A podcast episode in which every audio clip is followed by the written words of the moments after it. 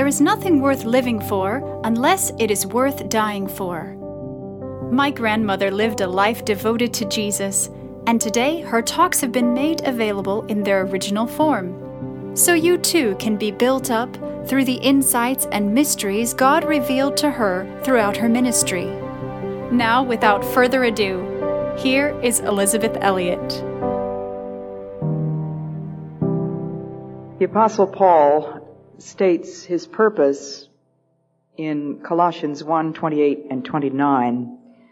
We proclaim Christ so that if possible we may bring everyone up to his full maturity in Christ Jesus.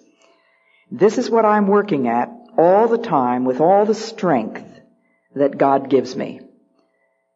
I don't know a better statement of what I would like to do and what I certainly aim to do to bring my radio listeners, those who read my books and those who are kind enough to actually come and sit on a Saturday morning and listen to me talk to help to bring you up to full maturity in Christ. And it is certainly what I'm working at all the time with all the strength that God gives me. You know that today's theme is how to gain what you can never lose. And there are two ways of doing that. The title of my first talk is the first way. Let go. When I was a little girl, my parents once or twice, I think, took me to the Ringling Brothers Barnum and Bailey Circus in Philadelphia. And most of all, I loved the animals. I still love animals. But secondly, I think I loved most the trapeze artists. And you've all seen those incredible people who get up there at the very top of the tent and do these unbelievable things on these thin little bars, swinging violently back and forth. And that heart-stopping moment when one of them lets go and you think that they're going to fall and lo and behold they fly through the air and grab another trapeze. They couldn't grab the other trapeze without letting go of the first one. Very simple illustration of what we're going to be talking about today. And in Jim Elliot's letter to his parents when he was pondering going to the mission field, he had made up his mind that he was going to be a foreign missionary in South America. He wrote this letter to his parents on August the 8th, must have been about 1950 or so. I've forgotten just what the date is here. I do not wonder that you were saddened at the word of my going to South America. This is nothing else than what the Lord Jesus warned us of when he told the disciples that they must become so infatuated with the kingdom and following him that all other allegiances must become as though they were not and he never excluded the family tie. In fact, those loves which we regard as closest, he told us, must become as hate in comparison with our desires to uphold his cause. Grieve not, then, if your sons seem to desert you, but rejoice, rather, seeing the will of God done gladly. Remember how the psalmist described children he said that they were inherited from the Lord and that every man should be happy that ha- who had his quiver full of them. And what is a quiver full of? But arrows. And what are arrows for? But to shoot.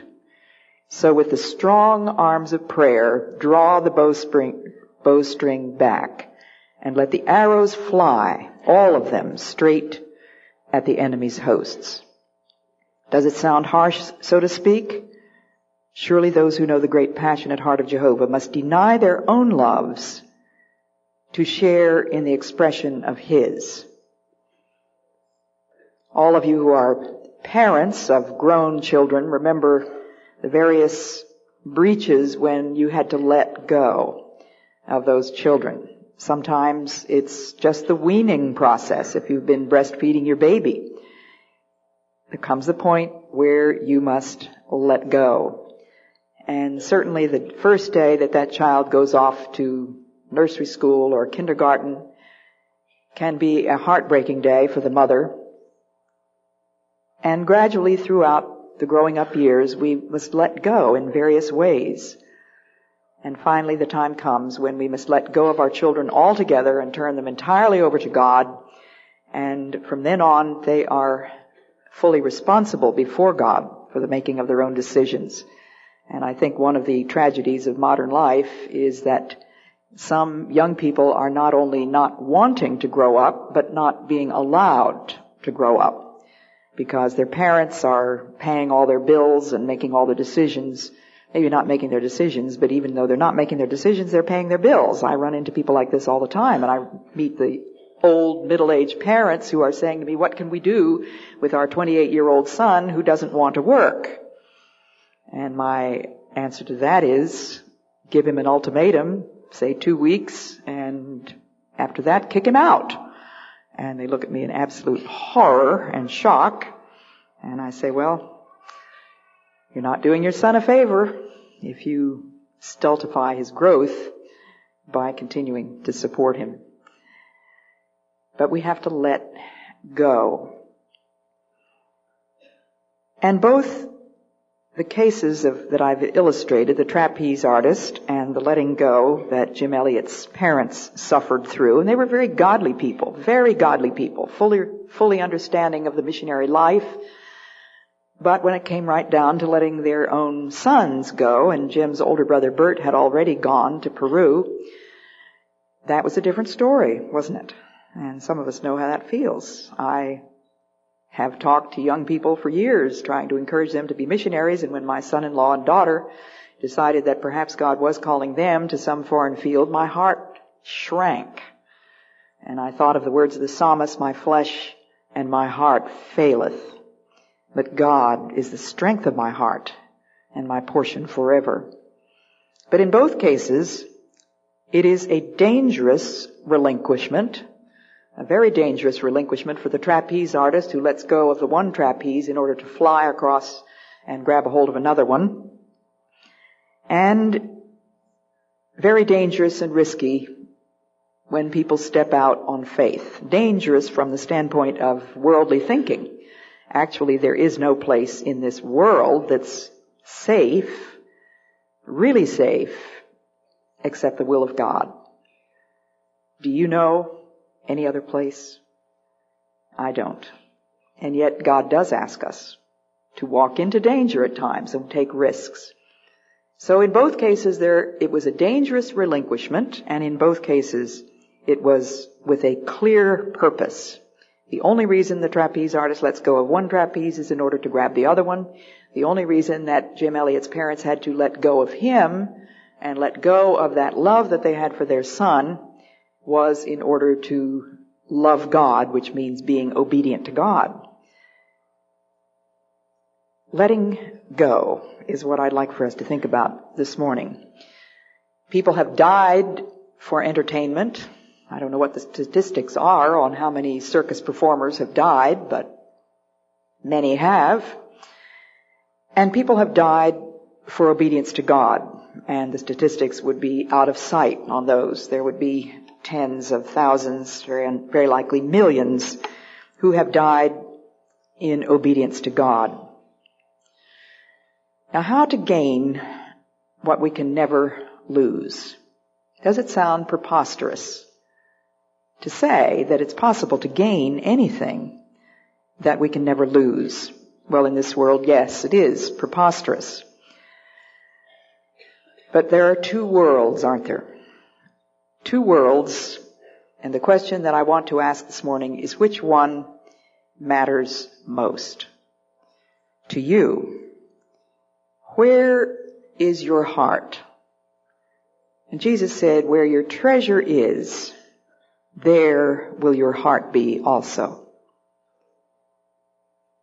We live in this tangible world. Let's think first about that. And I see that there are a few of you with notebooks and pens, so I'm going to try to help you with your outline. I'm going to tell you what I'm going to say, and then I'm going to try to say it as clearly as I possibly can. It's clarity we aim for. And then, if I remember, I'm, I'm, i hope I'll remember to tell you what I've said. So that if you go home and your husband says, well, what in the world did she talk about? You'll be able to give him at least three things. And maybe you'll also give him a book too, okay? The world we live in is the first thing that I want us to think about. It is a limited world. It is a doomed world. It is a world of physical, tangible, visible, and of course very many invisible things, but even the invisible things have mostly, or how do we know? Let's say many have been explored by the microscope and by science. but it's a very different kind of a world. But the fact is that you and I live in this world. And here's a whole physical, tangible room full of physical, tangible bodies. A room full of women, all of whom have been given one body in which to glorify God, and a body that represents femininity, uh, tall or short, white or black or some other color, fat or thin, old or young, and some of you might actually be middle-aged, but if I were to ask for a show of hands of how many of you are middle-aged, I don't think anybody is, right? And I'm always being told that I'm not old, which I think is absurd. It's just an absolute denial. You know, that's one of the things psychiatrists are really uptight about these days, that everybody's in denial. And if I, at the age of 65, were to say, oh no, I'm not really old, that would be denial. Uh, I'm old and I've been old for, let's say, at least 15 years, okay? Between 40 and 50, maybe you can say you're middle-aged because you're expecting to live to 80 or 100. Right? If you're 50 years old and you're expecting to live to 100, you're still middle-aged. But if you're 51, um, it's dubious. Anyway, having said all that, may I see the hands of the middle-aged people here? Five people here that are middle aged, between 40 and 50. That's wonderful. Thank you for being honest. Anyway, we live in a body. And our bodies are more or less firmly attached to souls, which is invisible. The soul is invis- in, invisible. But we have to eat. And we have to wear clothes, and we have to wash the clothes, and we have to iron the clothes, and we have to mend the clothes, and we have to buy the clothes, and we have to buy the clothes for our children, and we have to feed probably somebody else, most of you and we do cooking and all the rest of it. And we deal with dirt every day in our houses, and we deal with clutter in our purses. Have I said enough about that? I probably already said too much, right? But we live in a world in which those who are worldly minded, those whose minds are set on this world, those whose treasure is in this world, feel desperate to get everything that anybody can get in this world. My husband Add Leitch, and I want my husband Lars, I don't know where he is now, but um, he often says to me, you know, you talk about Jim Elliot a lot, but you leave Add out, so don't leave him out so often. So Add Leitch used to be the uh, counselor in a boys' camp. I think for 19 straight summers he counseled and taught swimming and was the lifeguard and all of that sort of thing. And he said that one day when the parents were dropping off their little boys for the week, he overheard one mother say to her son, now, Abe, I want you to be sure that you get everything that every other boy gets. What kind of instruction is that? Make sure you get what anybody else is getting in this camp. But that is, of course, a perfectly normal and natural desire for those whose hearts are set on the things of this world. It's perfectly natural. Well, what does the world want? A couple of years ago, there were two books that came out that were both very popular. One was Money, Sex, and Power, and the other was Power, Sex, and Money. Now, I would doubt that I need to ring the changes very vehemently on the subjects of money, sex, and power to this audience, although we do, all of us, like money. I would hope we don't love it with a passion. The Bible says that it is the love of money that's the root of all evil. The Bible never says that money is in itself evil. And those of us who are married, I would hope, do enjoy sex. But we're not going to go into that subject today. And as for power, what about power? Who wants power? Well, all of us in one form or another, even if it's the most subtle forms of power. But we like comfort. Almost all of us want a little understanding. And we would like to have a little bit of love, and we would like to be happy. Aristotle said, all men seek happiness. There are no exceptions. And I would agree with that. There are no exceptions. We all want to be happy, but the great dividing line is where we expect to find that happiness. And the Lord Jesus came to give us joy, bliss, fulfillment, far more, a far higher thing and a far more long lasting thing than the happiness that the world can offer. Now, if we were to get money, sex, power, love, understanding, consolation, comfort, would that be enough? And of course, if that poor little boy had succeeded in grabbing everything that any of the other little boys got during that week, it wouldn't be enough, would it? Have you ever met anybody who thought they had enough money? My husband and I had a very interesting dinner one night with an extremely interesting, colorful, and charismatic woman who had been a model and had quite an interesting checkered past, and she had been on drugs among other things, and she was talking about just this very thing because she'd only been a Christian about eight or ten years, and she was telling us of how desperate one is when one is on drugs, and she said, if you have a $20,000 a month habit, you've got to have $30,000 the next month, or you're going to go crazy. It's never enough. And just recently, my husband was in Florida where he saw an incredible yacht docked in a certain yacht basin and he and a friend were wondering who it belonged to. It was the biggest yacht they'd ever seen and pretty soon there was an article that came out of it, came out in the newspaper about it. I think it was something like, um, 192 feet long. It had 40 tons of marble in it, in the bathrooms and the stairways and whatnot. It had two cars on board. It had a Yamaha upright piano and a Steinway grand piano. And just on and on and on. It was a long article with all the things that this man had on board that yacht. And I thought it's probably maybe the most luxurious private yacht in the world. But whoever reads that, there's going to be somebody that reads that article and makes up his mind that he's going to have a bigger one. Will it make him happy? That's the question. You remember the story in the scriptures that Jesus told about the man who was very successful as a farmer and he had to tear down his barns and build bigger ones. And that was his life. Ever bigger and bigger barns. And the word to him was, Thou fool, this night shall thy soul be required of thee. For what doth it profit a man if he gain the whole world and lose his own soul? If you ever had everything you ever wanted, it wouldn't be enough. So what is unlosable? in this world? Well, let me read you several passages of scripture that talk about the things which are unlosable. 1 Corinthians 3:12. And I'm, because of this mic, I'm having a hard time seeing around it to the tiny print of my Bible, so excuse me if I take a minute to find it here on the page. If any man builds on this foundation using gold, silver, costly stones, wood, hay, or straw, his work will be shown for what it is because the day will bring it to light. It will be revealed with fire and the fire will test the quality of each man's work.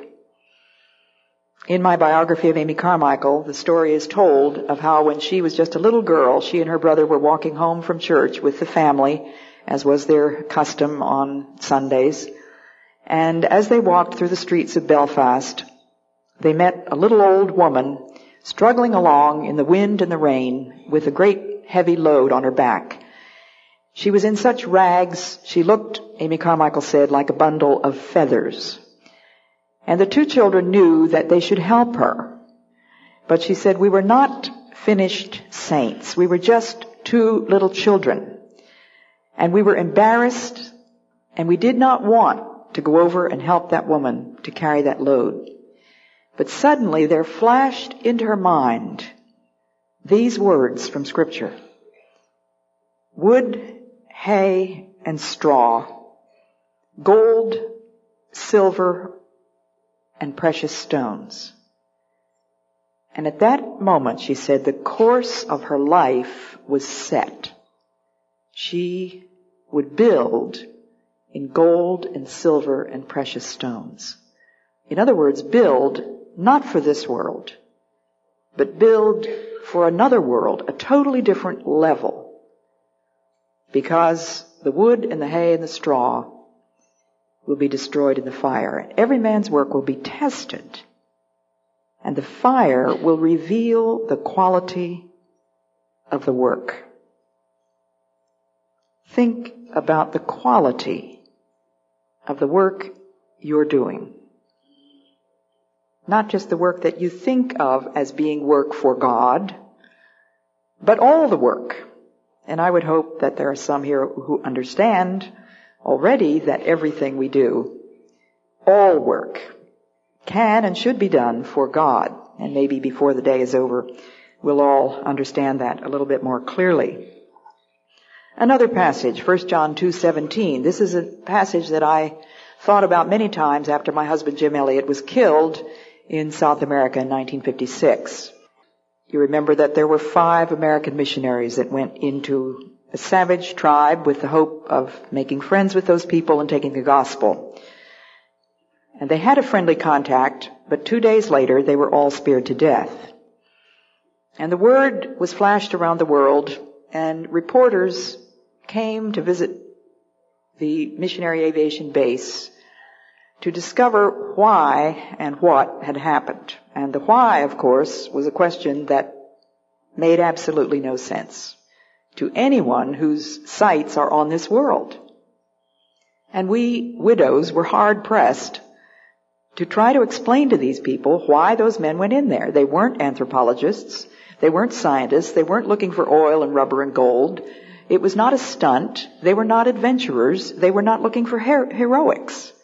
So what in the blankety blank, these men said to us, were they there for? Didn't they know any better? Didn't anybody realize that these people killed strangers? Yes, we do, we knew that. We didn't know much else about them.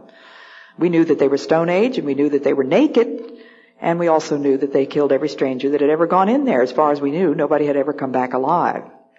So, why? It was to gain what they could never lose. But they lost their lives. Well, we can all lose our lives, can't we? We're all going to. It's appointed unto man once to die. Our lives are not things we can hang on to. And Jim Elliot had written in his diary when he was 22 years old, he is no fool who gives what he cannot keep to gain what he cannot lose. Now what is it? Well, I gave at least one of the reporters, I think, this verse in 1 John 2:17. The world and all its passionate desires will one day disappear. But the man who is following the will of God is part of the permanent and cannot die. Two worlds, the temporal and the eternal, the burnable and the incombustible, or you could say the combustible and the incombustible. Gold, silver, and precious stones are incombustible. Wood, hay, and straw are combustible. The temporary and the permanent. The world and all its passionate desires, this world and all its passionate desires will disappear. It's temporary. But the man who is following the will of God is part of the permanent and cannot die. Now that makes no sense whatsoever to a non-Christian. Because Christians are people who have to stand on their heads in order to make sense out of things. Christians are people whose lives don't make any sense. except in terms of another world. Very recently, I was talking on the subject of missions to a group of young people, and one of the questions that came to me following my talk was, how can I explain to my non-Christian parents my motivation in wanting to be a foreign missionary? And I said, you can't. They will not understand this. But Jesus said, unless you are prepared to forsake your father and your mother, you cannot be my disciple. You can give them these scripture verses and maybe the Spirit of God will sink those words deep into their hearts and someday they may understand them. But it doesn't make sense in terms of this world. So, one more passage of scripture, 2 Corinthians 4 verses 17 and 18. For our light and momentary troubles are achieving for us an eternal glory. I want you to notice momentary troubles, eternal glory. There is a link between our momentary troubles and eternal glory. Have you thought about that? Our light and momentary troubles are achieving for us an eternal glory that far outweighs them all. So, verse 18, we fix our eyes not on what is seen, but on what is unseen. For what is seen is temporary, and what is unseen is eternal. Now that was the passage that most profoundly comforted and changed my perspective after my husband Jim was killed.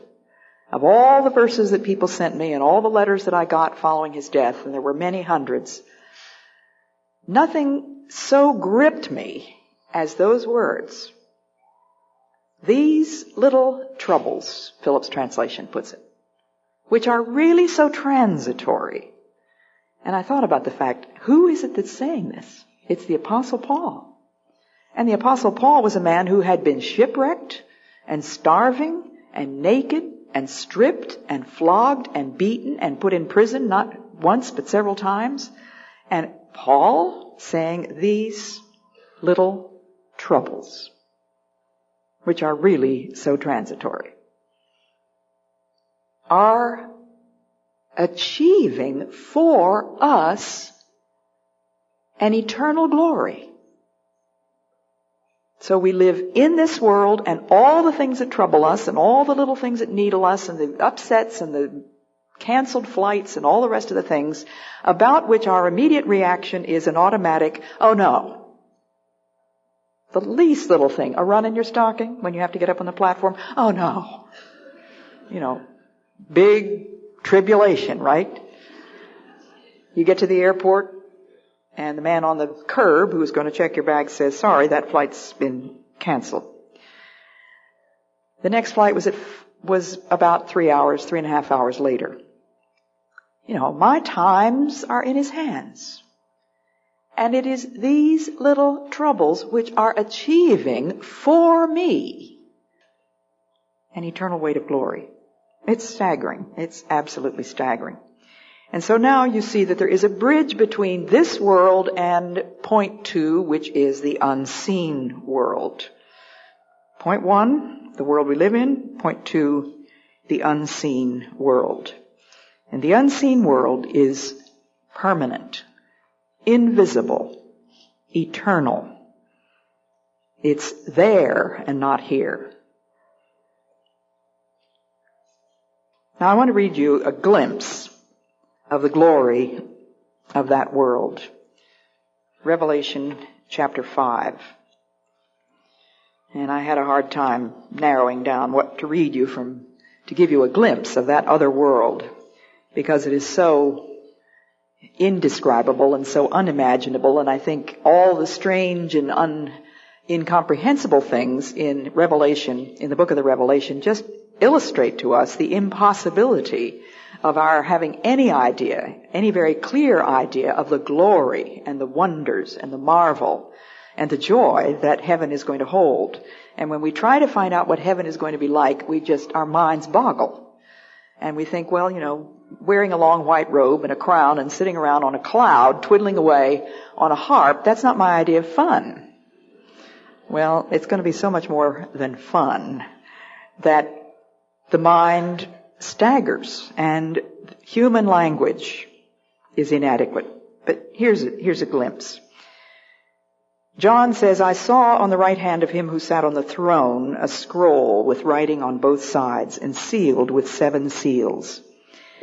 And I saw a mighty angel proclaiming in a loud voice, Who is worthy to break the seals and open the scroll?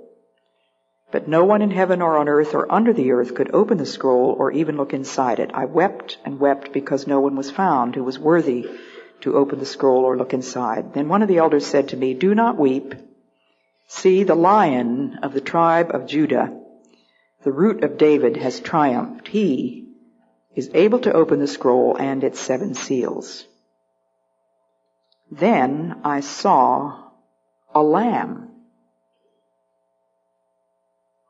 Now remember, one of the elders had said, you will see a lion.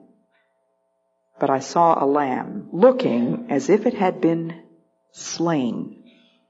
Standing in the center of the throne, encircled by the four living creatures and the elders, he had seven horns and seven eyes, which are the seven spirits of God sent out into all the earth. He came and took the scroll from the right hand of him who sat on the throne, and when he had taken it, the four living creatures and the twenty-four elders fell down before the lamb. Now try to picture a lamb that looks as if it had been sacrificed.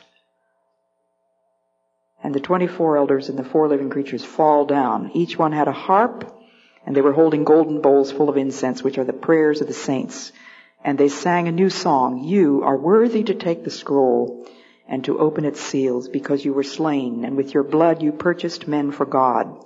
From every tribe and language and people and nation you have made them to be a kingdom and priests to serve our God and they will reign on earth. And then they all sing, and I'm skipping a couple verses. Worthy is the Lamb who was slain to receive power and riches and wisdom and strength and honor and glory and blessing. And I think in that list we find everything that any human being could ever want. And the people who struggle so vainly to find things like that here on earth don't have the slightest idea that there is only one in the whole universe worthy to receive power and riches and wisdom and strength and honor and glory and blessing. A glimpse of heaven. That unseen world. It is possible to gain many things which are losable. And all of us have experienced losses of material things. They're fleeting, they're fragile, they're corruptible, they're losable. I would ask you this morning, what do you really want? What do you really want? More than anything else in the world. Second question, how badly do you want it? Third question, what's it worth to you? How much is it worth? Is it worth letting go of a whole lot of other things? And that brings me to point three. Let go You've got to let go, as the trapeze artist had to do. And in Pilgrim's Progress, you remember that Pilgrim met various very interesting characters, and among them were Mr. Moneylove and Mr. By-Ends and Mr. Love the World and Mr. Save All and Mr. Hold the World. And these men are arguing and discussing among themselves this strange character, Pilgrim, Christian, whose religion really doesn't make sense to them. Now these men are all very religious. Mr. Hold the World and Mr. Save All. They're very religious, but Mr. By-Ends says, why they, after their headstrong manner, conclude that it is their duty to rush on their journey in all weathers, And I am for waiting for wind and tide. They are for hazarding all for God at a clap. And I am for taking all advantages to secure my life and estate. They are for holding their notions, though all other men be against them, but I am for religion, in what and so far as the times and my safety will bear it. They are for religion when in rags and contempt.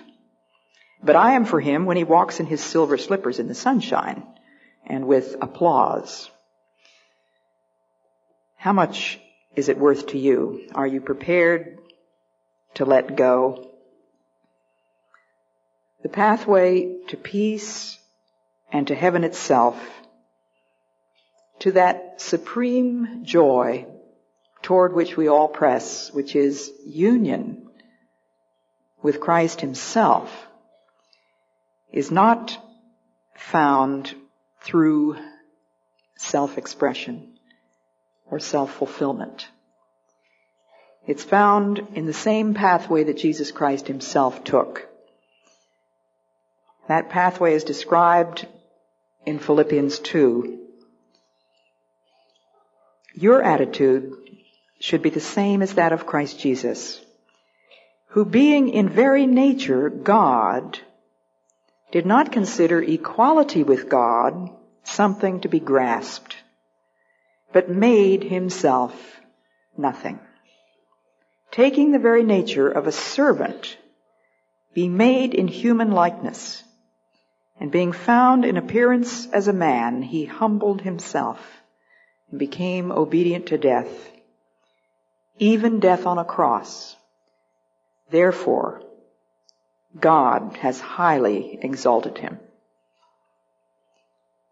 How can we imagine that we will find fellowship with Christ and the peace that only Christ can give if we refuse to take the pathway that Christ took? Your attitude, Paul says, should be like his. And he didn't even think equality with God was something that he had to hang on to, even though he was equal with God. He left it behind. He humbled himself. He came into this world like a slave. And he said to us, the servant is not greater than his Lord. We would like to be recognized, wouldn't we? we would like a little bit of understanding and a little bit of appreciation once in a while. And we would like to be thanked. Is there anything more chilling than not being thanked when you've done something which perhaps was quite a bit of trouble and very inconvenient and nobody thanked you? In fact, as far as you can tell, not a soul even knows you're the one that did it. Somebody else might have gotten the credit. How does that go over with us? When we examine our reactions to that sort of thing in honesty, how many of us could possibly say that we know anything at all about humility? Let go of your insistence on recognition and appreciation and position. The pathway to the cross is not the pathway of the unfolding of our natural powers or the use of our gifts. And I'm thinking here of what we think of as talents and that sort of thing. Of course they are from God. And there are times when God gives us the privilege of using them and most of the time, we're not using them. Those special talents that you think you have, how much, what percentage of the time are you actually using those talents? Not very much. Most of the time, God gives us very common and ordinary things to do. And He asks us to let go of our pride. Humility is an active gesture of giving up the position that we think we have a right to. And if there's one area where this cuts deeply in most of us women's hearts, It's the area of submission to our husbands. The Bible is very clear that husbands are to love their wives as Christ loved the church. And they don't do that perfectly, do they? Because they're sinners. And if they don't do it, then we think, why should I submit? And so we don't do that either. And we've got one sinful man and one sinful woman living together, and there's going to be conflict and problems. Humility is an active gesture of giving up the position to which we think we have a right. Jesus said, in the world, the leaders lord it over other people. It shall not be so among you. If any of you wants to be first, he must be last of all. If any of you wants to be great, he must become small. I heard of an old saint woman who was dying and they asked for a last word and she said, make yourselves small make yourselves very small. Who do we think we are? Do we really want to gain what we cannot lose? I think of the various positions that God has put me in. The position of a wife, of a mother, of a grandmother, of a friend. I have a job to do. I have a church that I'm to go to. What am I in all of those places? A handmaiden. That's all I am. A servant. A slave. A bond slave, Paul said, of Jesus Christ. Completely at his orders. Anything you say, Lord? Here I am. Well, that hurts, doesn't it? If somebody actually treats you like a slave, it's one thing to say, I'm a handmaiden, I'm a servant. And the minute somebody actually treats me like a servant, whoa, as the young people say, oh, I'm like, whoa. hmm. But you know, we, we have got to be pierced, struck, wounded to the core of our hearts by those words of Jesus. The servant is not greater than his Lord. Did he receive appreciation? Thanks? Encouragement? Affirmation? No, quite the opposite. Rebuke, scorn, mocking, and finally thorns and nails. Will you come with me, he says? Will you let go of the things of this world and come with me?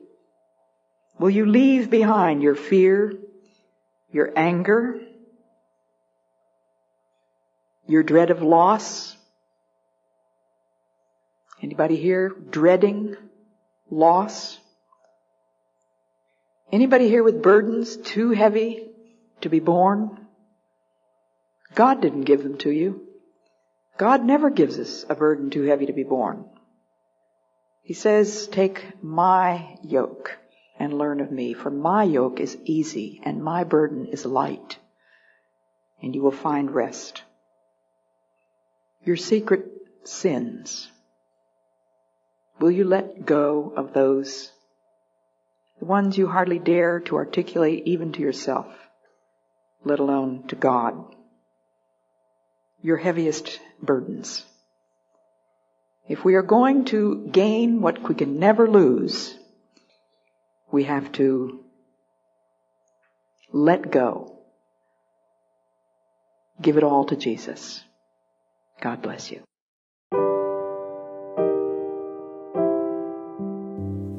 I pray you've been encouraged and inspired by what you've heard today, and will keep joining us here and on social media for my Granny's inspiration. Until then, remember, the eternal God is your refuge, and underneath are the everlasting arms.